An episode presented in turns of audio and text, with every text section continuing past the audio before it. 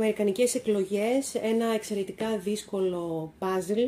Είναι από τις εκλογές που θεωρούνται ίσως οι πιο κρίσιμες των τελευταίων δεκαετιών για πολλούς λόγους και σαφέστατα η πιθανότητα αμφισβητούμενων αποτελεσμάτων εξαιτίας και της πολυπλοκότητας του Αμερικανικού εκλογικού συστήματος μπορεί να οδηγήσει τις ΗΠΑ σε μια χαοτική κατάσταση μέχρι και τον Ιανουάριο. Δίπλα μου έχω τον Γιώργο Παγουλάτο, τον Γενικό Διευθυντή του ΕΛΙΑΜΕΠ, για να μας εξηγήσει λίγο γιατί τα πράγματα είναι τόσο περίπλοκα στις Ηνωμένες Πολιτείες με το εκλογικό σύστημα και γιατί ο Ντόναλτ Τραμπ τα κάνει ακόμη πιο δύσκολα. Καταρχάς, το εκλογικό σύστημα στις ΗΠΑ έφτασε στα όρια της ε, νομιμοποίησης του στα μάτια των ψηφοφόρων, εκείνων που είδαν ότι ο Ντόναλτ Τραμπ παρότι υστερούσε περίπου κατά 3 εκατομμύρια ψήφους έναντι της Χίλαρ Κλίντον το 2016, εξελέγει πρόεδρος. Αυτό προφανώς είναι συνέπεια ενός ε, εκλογικού συστήματος το οποίο παραπέμπει στις απαρχές οικοδόμησης της Αμερικανικής Ομοσπονδίας. Έχει λειτουργήσει χωρίς μεγάλα προβλήματα ε, στη διάρκεια του Αμερικάνικου έθνους. Το πρόβλημα είναι ότι οι τελευταίες τρεις εκλογές ρεπουμπλικανών προέδρων έχουν δώσει πρόεδρο μειοψηφίας σε δύο από τις τρεις αυτές εκλογικές αναμετρήσεις. Δηλαδή το 2000 ο Μπούς εξελέγει πρόεδρος έχοντας λιγότερες ψήφους από τον Γκορ. Στη δεύτερη τετραετία ε, είχε πλειοψηφία και το 2016 ο Τραμπ εξελέγει με περίπου 3 εκατομμύρια ψήφους λιγότερες. Άρα αυτό θέτει ένα ζήτημα ιδίως σε ό,τι αφορά τους ψηφοφόρους εκείνους που θεωρούν, αισθάνονται ότι η ψήφος δεν μετράει. Αν είσαι ψηφοφόρος σε κάποια από τις μεγάλες πολιτείες, ας πούμε στη Νέα Υόρκη, ε, η ψήφος ενός ρεπουμπλικανού ψηφοφόρου στη Νέα Υόρκη πρακτικά δεν έχει σημασία διότι η Νέα Υόρκη παραδοσιακά πηγαίνει στους δημοκρατικούς. Το ίδιο πράγμα και στην Καλιφόρνια. Αντίστοιχα σε πολιτείες οι οποίες πηγαίνουν παραδοσιακά στους ρεπουμπλικάνους και ούτω καθεξής, η ψήφος της μειοψηφίας είναι σαν να μην έχει ποτέ ε, ρηχτεί. Άρα υπάρχει ένα ζήτημα και αυτό το ζήτημα θα ενταθεί εάν φτάσουμε σε μια οριακή εκλογή του Τραμπ, γιατί αυτό είναι νομίζω το δεύτερο πιθανότερο σενάριο σε αυτές τις εκλογές, μια οριακή εκλογή του Τραμπ, ο οποίος θα έχει χάσει τη λαϊκή ψήφο κατά πολύ περισσότερες από 3 εκατομμύρια, αλλά θα έχει κερδίσει τους εκλέκτορες πολιτείες οριακά ε, όπως περίπου έγινε το 2016 ή ακόμα πιο οριακά.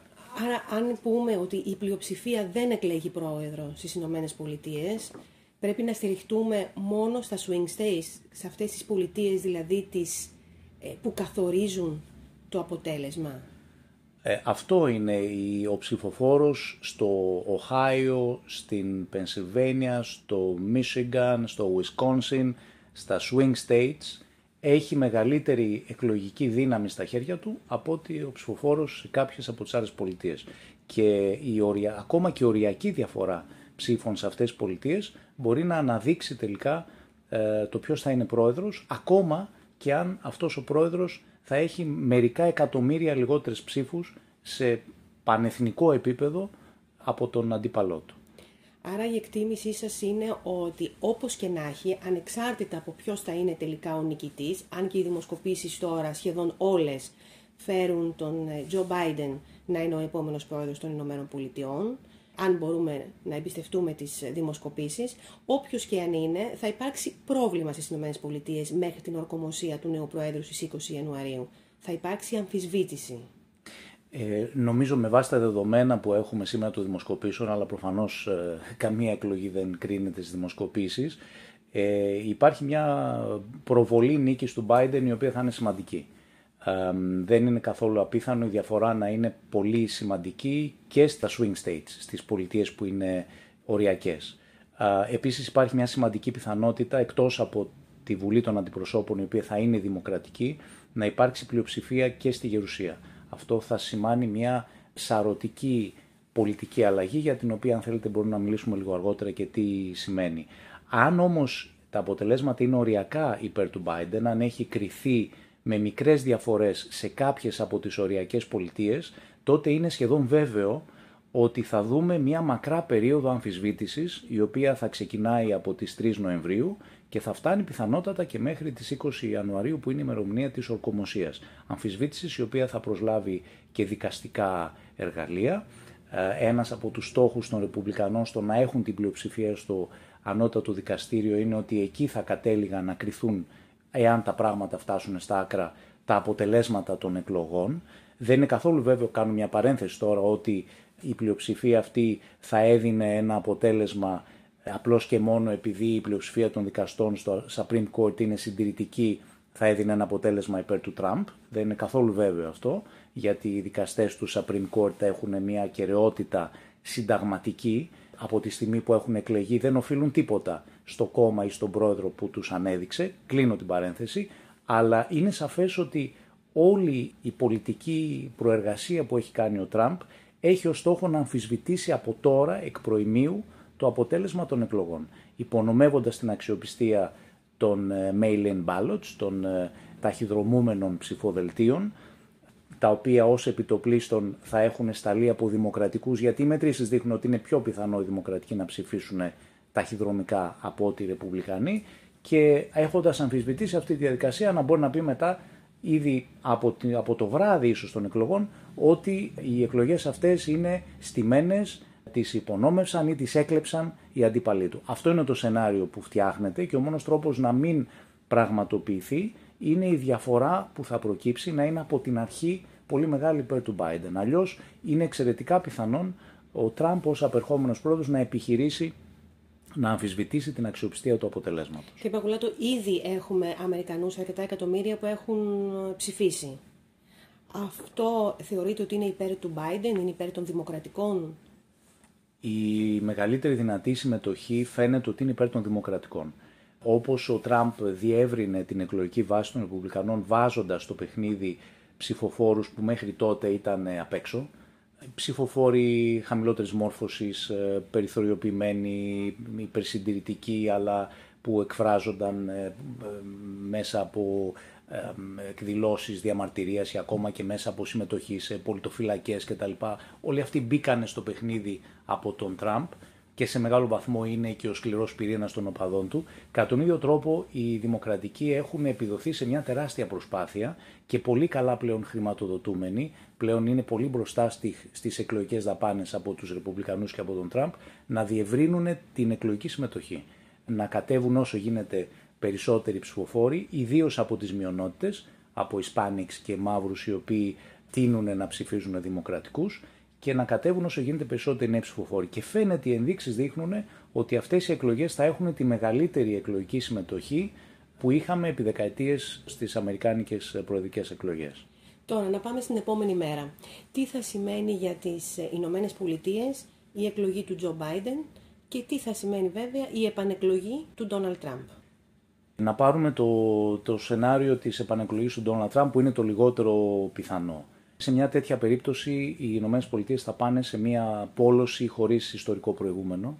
Ο Ντόναλτ Τραμπ έχει δείξει ότι κυβερνά όχι απλώς στα όρια της συνταγματικής τάξης, αλλά πολλές φορές παραβιάζοντας ακόμα και τη στοιχειώδη νομιμότητα και το κράτος δικαίου.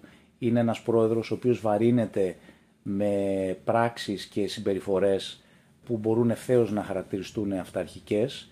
Έχει και ένα βαρύ, θα έλεγα, παρελθόν σε ό,τι αφορά ακόμα και υποθέσεις με την ε, φορολογική δικαιοσύνη και τα λοιπά που ορισμένοι θεωρούν ότι είναι και ένας από τους λόγους για, τον, για τους οποίους προσπαθεί να γατζωθεί στην εξουσία όσο γίνεται περισσότερο.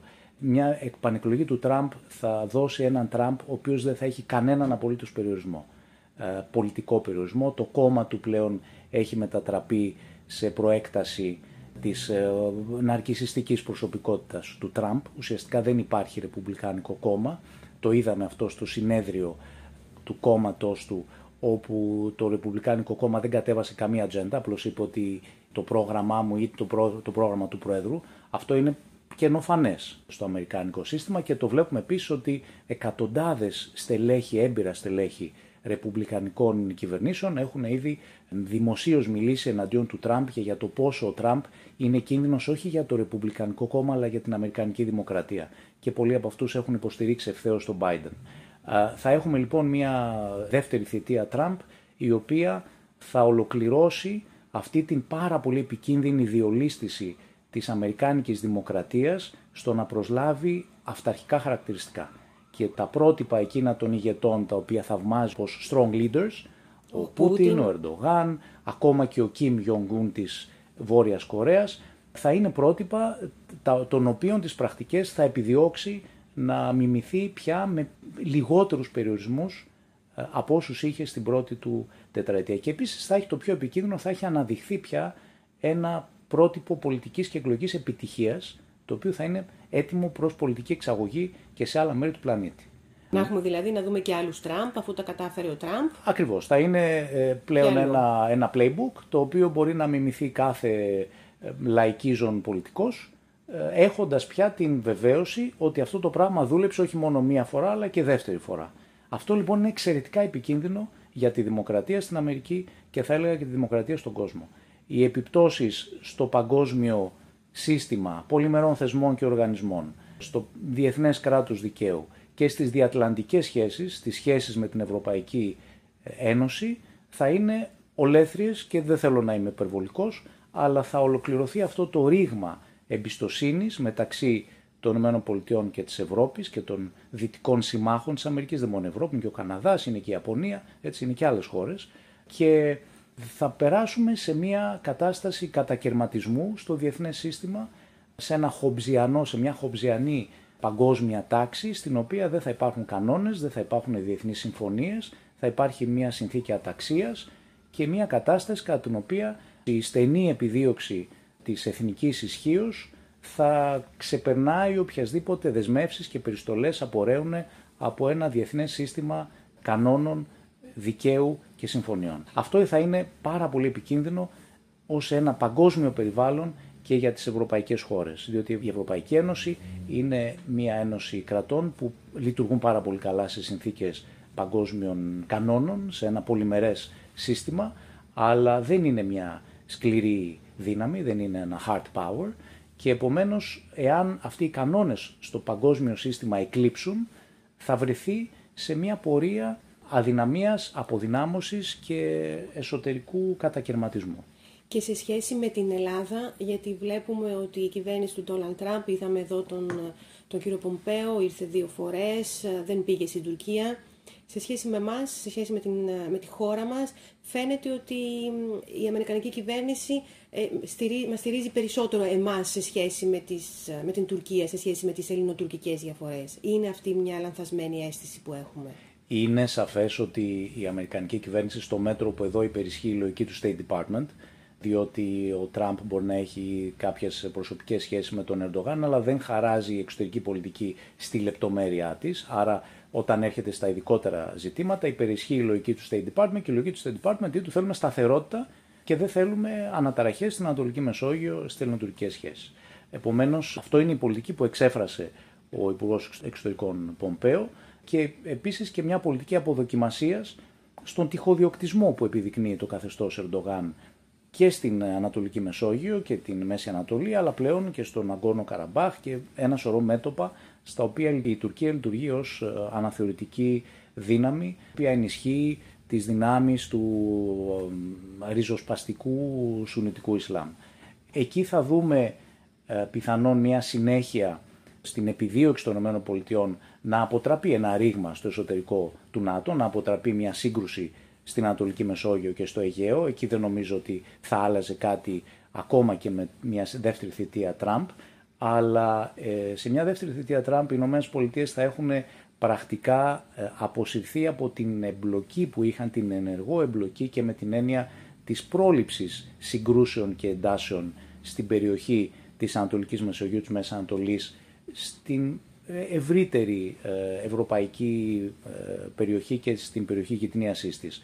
Η απόσυρση αυτή από των Ηνωμένων Πολιτειών από την ευρύτερη περιοχή μας είχε ήδη ε, ξεκινήσει και πριν από τον Τραμπ, εντάθηκε από τον Τραμπ και με έναν τρόπο άγαρμπο, ε, θυμηθείτε πώς εγκατέλειψε τους Κούρδους μαχητές οι οποίοι ήταν οι μόνοι που διεξήγαγαν ενόπλο πόλεμο εναντίον του ISIS, έτσι. Έγινε λοιπόν άγαρμπα με τον Τραμπ και θα, θα ενταθεί στο μέτρο που ε, αυτές οι περιοχές δεν εναρμονίζονται, δεν εγγράφονται στις περιοχές προσωπικού πολιτικού ενδιαφέροντός του. Και γενικά η πολιτική θα αποκτήσει πολύ πιο περσοναλιστικά χαρακτηριστικά με μια προεδρία Τραμπ. Με πολύ μικρότερη δυνατότητα της γραφειοκρατίας και του κράτους, το οποίο λειτουργεί ως ένας παράγοντας σταθερότητας στην Αμερικάνικη εξωτερική πολιτική, να αναλάβει πρωτοβουλίες και να χαράξει πολιτική. Αν τώρα εκλεγεί πρόεδρος ο Τζο Μπάιντεν και με αντιπρόεδρο, να το πούμε και αυτό να το τονίσουμε, την Καμάλα Χάρης, πόσο διαφορετικά θα είναι τα πράγματα για τις Ηνωμένες Πολιτείες, αλλά φυσικά και για τον υπόλοιπο κόσμο. Σε μια, μια προεδρία του Biden, Biden-Harris, θα είχε καταρχήν ε, προτεραιότητα στην εσωτερική πολιτική. Πρώτα απ' όλα στην αντιμετώπιση της πανδημίας, στην αντιμετώπιση των οικονομικών επιπτώσεων της πανδημίας. Οι ΗΠΑ βρίσκονται ήδη στη μεγαλύτερη ύφεση της ε, πρόσφατης περίοδου, στην αντιμετώπιση της τεράστιας βαθύτατης πόλωσης στο εσωτερικό της Αμερικάνικης κοινωνίας και πιθανόν και στην αντιμετώπιση της ριζοσπαστικοποίησης ενός τμήματος της Αμερικάνικης κοινωνίας, διότι έχουν σωρευτεί πάρα πολύ μεγάλες εντάσεις στην Αμερικάνικη κοινωνία.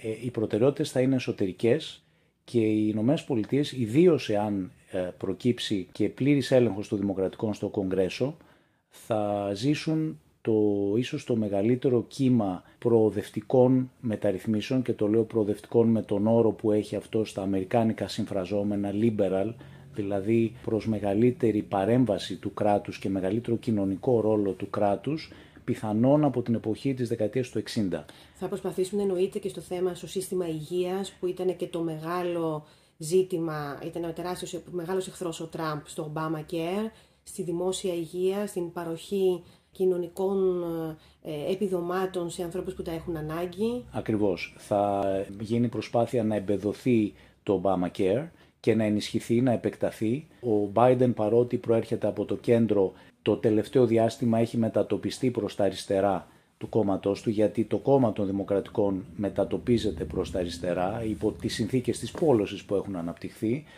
θα δώσει επομένως προτεραιότητα στην επέκταση της κοινωνικής πολιτικής και των κοινωνικών προγραμμάτων και του προγράμματος ε, ενός εθνικού συστήματος υγείας, το λέω συμβολικά, ένα πιο αναδιανεμητικό ε, προσανατολισμό στη φορολογία, μια πιο προοδευτική φορολογία μετά τις ε, απαλλαγές που είχε δώσει ο, ο Τραμπ στα μεγαλύτερα εισοδήματα, ένα πιο ενεργό ρόλο του κράτους στην οικονομία.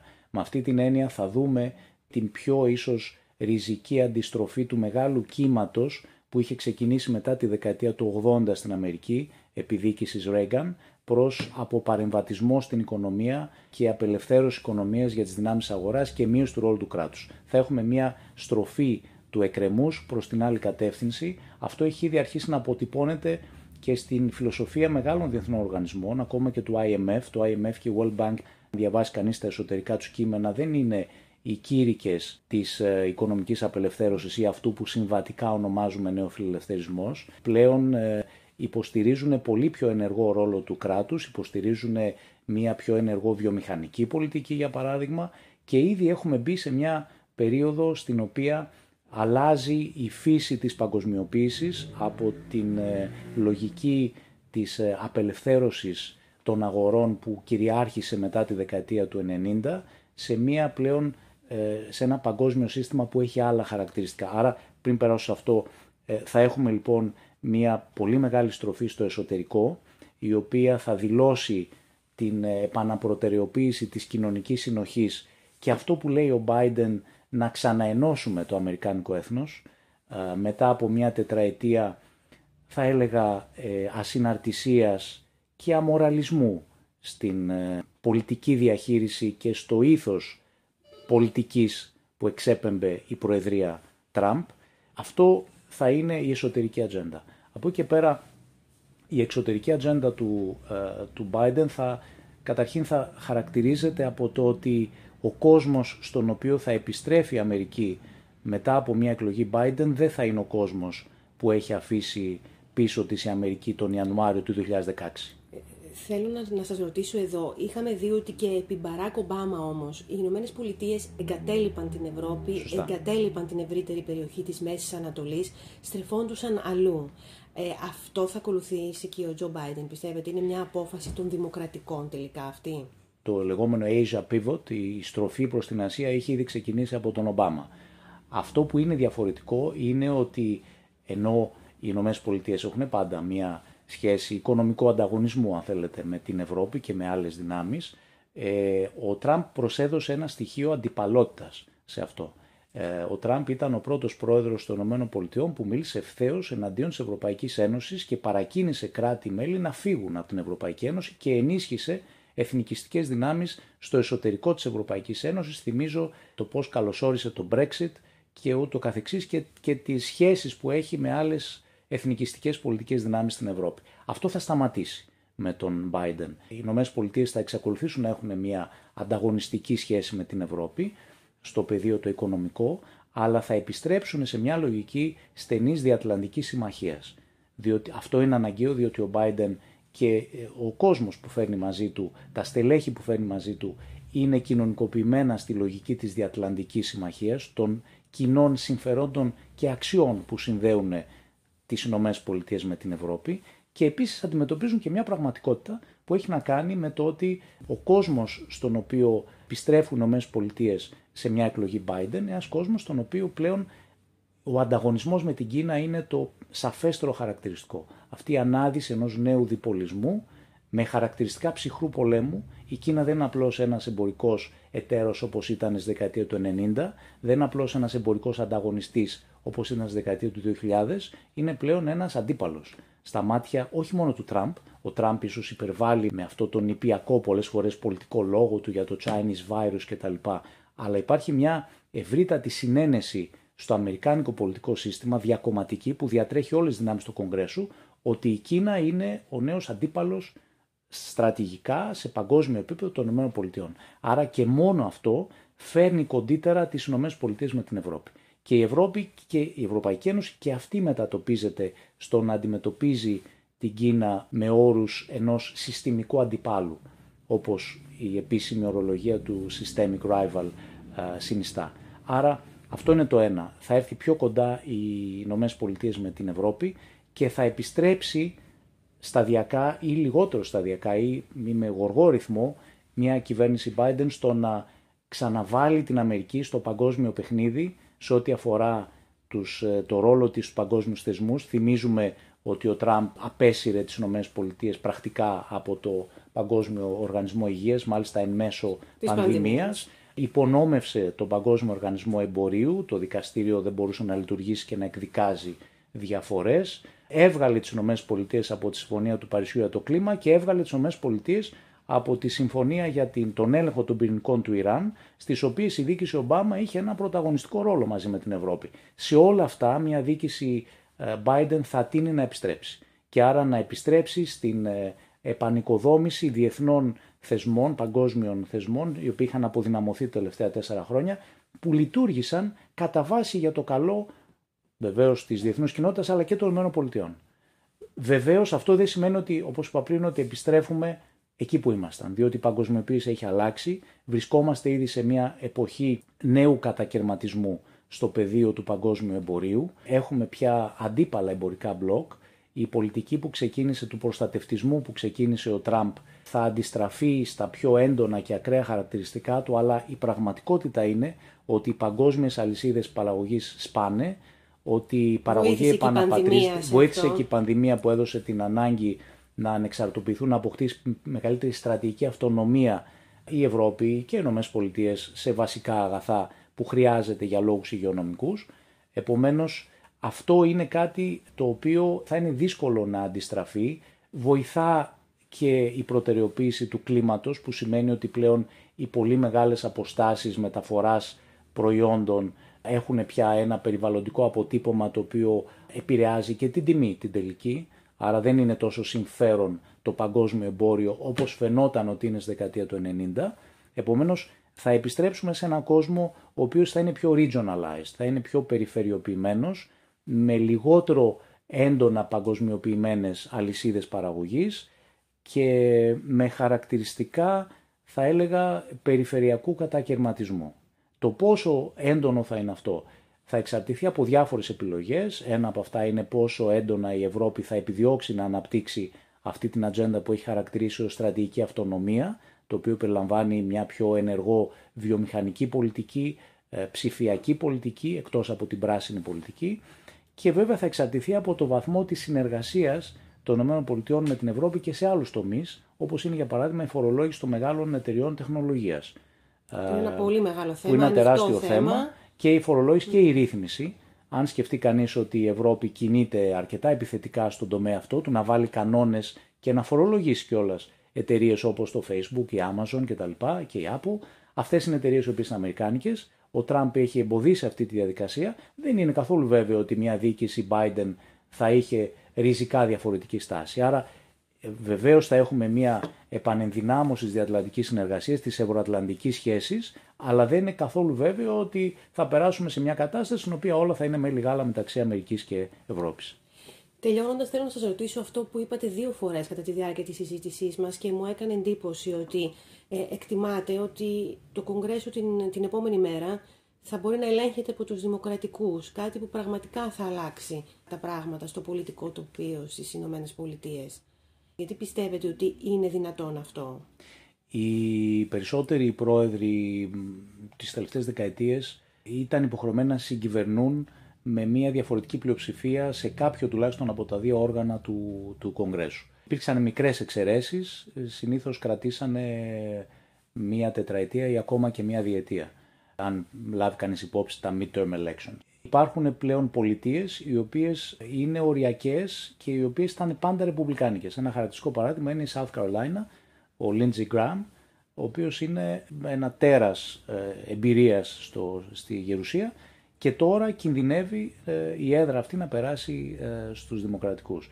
Εάν η Γερουσία γίνει δημοκρατική και ξανά προφανώς δεν είναι βέβαιο αλλά η πιθανότητα είναι σημαντική, είναι υπολογίσιμη, είναι κοντά στο 50% αυτό σημαίνει ότι ε, μια κυβέρνηση Biden θα μπορεί να περάσει την πολιτική της χωρίς να έχει το διαρκές μπλοκάρισμα που είχαν πολλές πολιτικές του Ομπάμα από ε, ένα ρεπουμπλικανικό κογκρέσο ή που είχαν και πολιτικές του Τραμπ πιθανόν από ένα House of Representatives το οποίο ήταν δημοκρατικό.